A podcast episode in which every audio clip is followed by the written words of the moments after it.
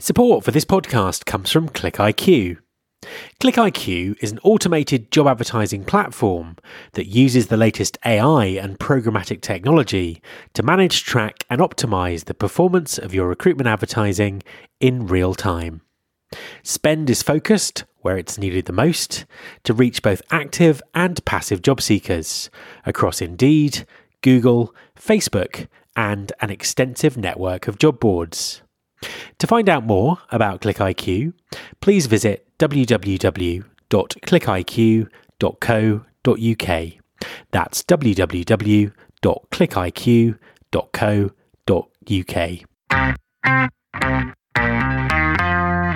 There's been more of scientific discovery, more of technical advancement and material progress in your lifetime and mine than in all the ages of history.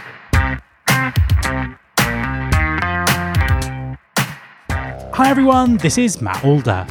Welcome to episode 202 of the Recruiting Future podcast.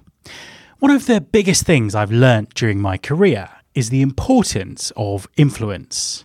Driving change, promoting technology adoption, or establishing new ways of working are a challenge, whichever organisation you work for. So, what can talent acquisition leaders be doing to develop their presence and be more influential? My guest this week is an expert in this area. Harrison Monarth is a New York Times bestselling author and leading executive coach with a client list of Fortune 500 CEOs, startup entrepreneurs, and members of Congress. Enjoy the interview. Hi, Harrison, and welcome to the podcast. Thank you, Matt. Uh, thanks for having me. An absolute pleasure to have you on the show. Could you just introduce yourself and tell everyone what you do? Uh, I'm an executive coach. Uh, I'm based here in New York City. I'm originally from Germany. And uh, over the past 15 years, I've worked as an executive coach with over 60 Fortune 500 CEOs and thousands of senior leaders globally uh, in workshops and one on one sessions, companies like Deloitte, GE, uh, P&G, Standard & Poor's, and so on.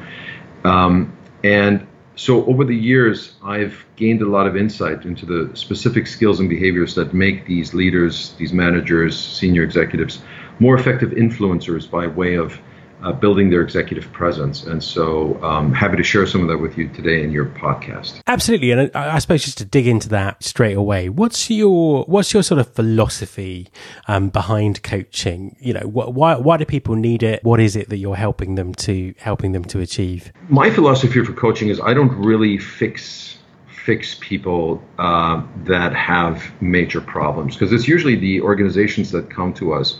You know, they have leaders that they want to invest in they have leaders that may that, that, have a need for coaching because maybe they're getting into the next level or they're stepping into a new role that they're unfamiliar with and they want to help them you know accelerate the learning. Or these might be leaders that need to acquire some new behaviors that would help them in a in a new role. These might be leaders that are that need to become more inclusive and make sure that they include everyone on the team and that they can communicate on various levels. So there could be a, a number of reasons uh, why companies come to us. And then, of course, you know, coaching it it's not consulting. So in an ideal scenario, coaching is really helping people come to their own conclusions, find their own answers, um, and and and inspire them to grow and to develop. And a coach doesn't really tell anyone what to develop, right? These these things have to come. They have to come from the client or from the organization. I, typically, it's actually a combination. that comes from the client and the organization because they should be aligned on what what needs to change or what behaviors need to need to be acquired and, and learned.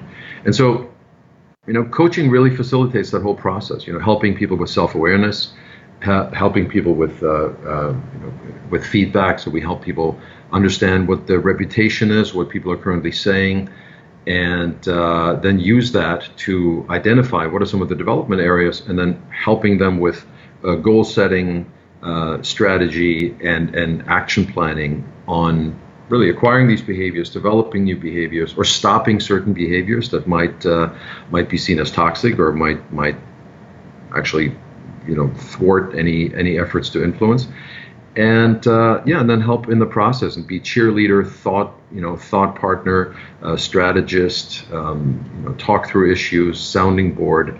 So good coach is all of those things. Now, one of a number of best-selling books that you've written is called Executive Presence.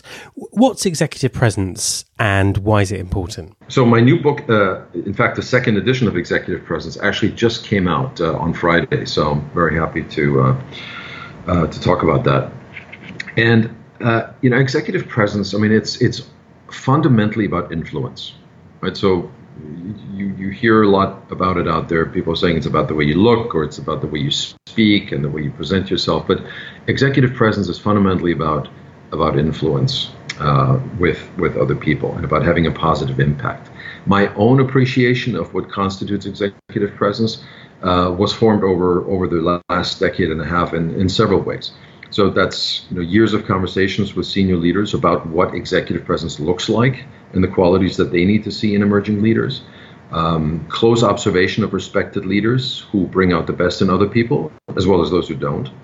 Research in the social uh, sciences and leadership literature.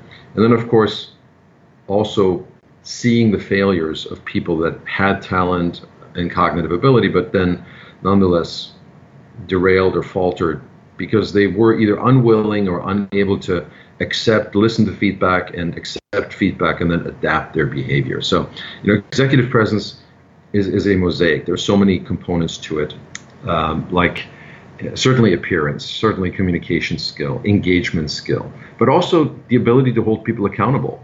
Uh, or having difficult, mastering difficult conversations, let's say um, make being decisive, making decisions, having interpersonal integrity, uh, meaning you you you show people that you care and you're able to uh, adapt your status to the you know person you're speaking to, whether they're of a higher status or a lower status. So there are lots of different components that give the give the perception of executive presence. And I say perception because executive presence is not something that you decide you have or that you say you have. It's something that other people say you have. And so that's very important to, to, to keep in mind. It's, you know, executive presence is based on other other people's perceptions. And very much this is something that everyone can develop, not necessarily people who are already in a, a senior leadership position. Oh, absolutely. You can have yes, absolutely. You can have executive presence, uh, and it's a, it's a matter of understanding first of all where you start, where you are, and uh, again listening to feedback, listening actively soliciting feedback. So you know if you if you feel very confident and very comfortable uh, presenting your ideas to peers, let's say, or to direct reports, but you then get very nervous if you're presenting your ideas to senior level management or to clients. Well, so you, you may have executive presence with your peers, but then it disappears when you're speaking to higher ranking uh, uh, leaders or clients. Well, so that's a clue, right, that you need to need to work on those areas. Uh, but anyone, once you understand what's missing or what you need to develop, absolutely. These are skills and behaviors that really anyone can learn. Now, you, have sort of touched on this a, a, little bit already, but I'm I'm kind of interested in sort of perhaps diving a bit deeper into it. How how can people d- develop these skills if they've you know if they've kind of come to the realization that they don't have um, you know that that kind of sense of presence that they that, that they need to get things done with their job? What can they do to develop it? Uh, so again, Matt, it goes back to what have they identified that they need to develop and so if it is the ability to manage your emotions in a in a high stress situation, like for instance presenting to a board or presenting to important clients, then it's so you work on your emotion regulation uh, uh, ability, and there are certain techniques that you can uh, you can develop here, uh, or you can use here. Everything from labeling the emotion, which neuroscience research has shown actually lowers the heat in your in your limbic system, so it actually allows you to access your your, uh, your prefrontal cortex, executive functioning, and think more clearly. Uh, reframing a situation uh, so that uh, it doesn't seem as threatening. Uh, there's, there are a number of emotion regulation strategies you can practice over time, and which then allow you to tap into those in the moment when you're when you're stressed. You know, and then other things, uh, holding people. I'll use holding people accountable. There are lots of leaders that have have difficulty holding people accountable. uh, where you know they're not getting the results they need, and so they just sort of kind of get by, and, and sometimes they get them, sometimes they don't, and they have the same players on their team that you know, continuously do not deliver results. Well, it may be in the communication. It may be that the leader has not established uh, the expectations or has not made clear what the expectations are. It may be that the leader is not giving enough feedback. Uh, it may be that a clear timeline wasn't established.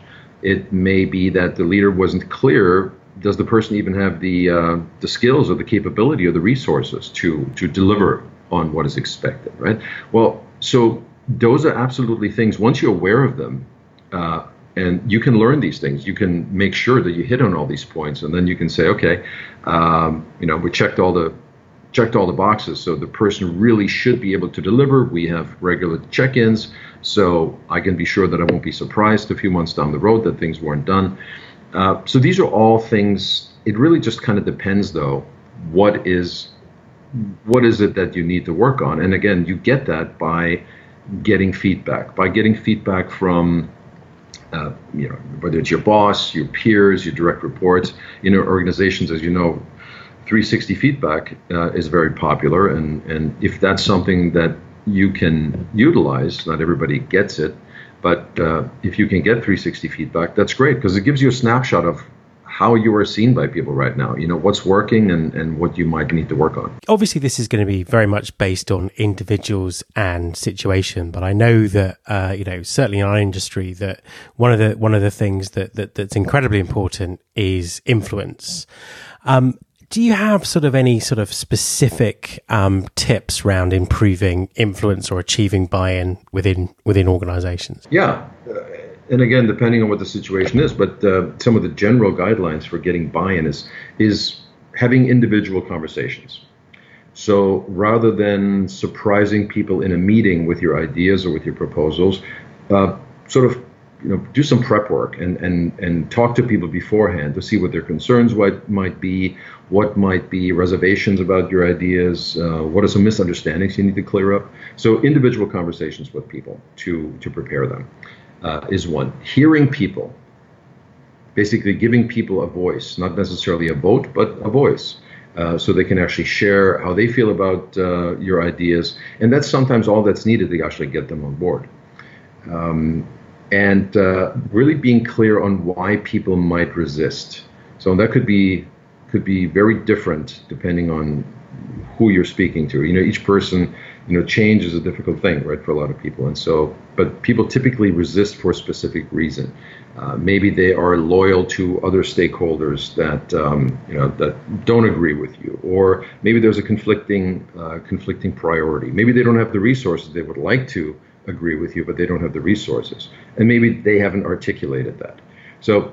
Uh, getting buy-in, lots of conversations beforehand, being very clear about why uh, resistance exists, and then also showing the benefit, of course, of, of, of joining you uh, in your uh, on your journey and, and buying into your idea. Right.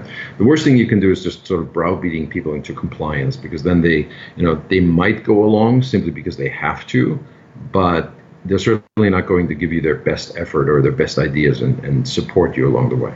So uh, I would imagine that um, a, a, lot of uh, success here is about developing confidence. How do you advise people to manage the line between confidence and arrogance? Yes, that's a good question. In fact, I addressed that in my in my book in a chapter called "The Dark Side of Executive Presence," because uh, confidence is certainly an executive presence strength. You know, if you're confident, people certainly will. Uh, you will give people the impression that you have that executive presence it, it often morphs into arrogance when people stop monitoring themselves, when they feel when they feel that you know they know it all or they've accomplished a lot and or they don't take other people's ideas very seriously because they just they trust in themselves but in no one else. And uh, so it's very important again that you have self-awareness that you actually notice when you seem to be turning people down or swatting people away and not listening to other people's ideas and feedback and so that fine line, again, with self-awareness, you rec- you will recognize when you start doing these things, right? And um, again, so being being fully aware of how you're communicating with people are you listening to feedback? Are you hearing their perspectives? And uh, and and and having some humility and realizing that you can't know it all, you don't know it all, and uh, you can't go it alone either. You know, because if you're if you're arrogant, you know, people might people might respect you, but they won't necessarily support you. Right? You may have status, but you won't necessarily have much social support when you have arrogance. And so that's definitely something to watch out for. So, final question um, Where can people find you and where can they find the new book? Uh, uh, thanks. Yeah, the book is uh, available on Amazon now. Uh, certainly in bookstores, Barnes and Noble, and, and, and other booksellers. And then uh, my website is gurumaker.com. So it's G U R U M A K E R dot com. So we have a team of executive coaches and uh, leadership uh, development professionals, and uh, yeah, we'd love to to engage with people. Harrison, thank you very much for talking to me. Thank you, Matt. I appreciate it. My thanks to Harrison Monarth.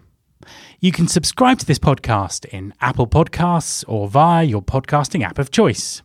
The show also has its own dedicated app, which you can find by searching for Recruiting Future in your App Store. If you're a Spotify or Pandora user, you can also find the show there. You can find all the past episodes at www.rfpodcast.com. On that site, you can subscribe to the mailing list and find out more about working with me. Thanks very much for listening. I'll be back next week, and I hope you'll join me.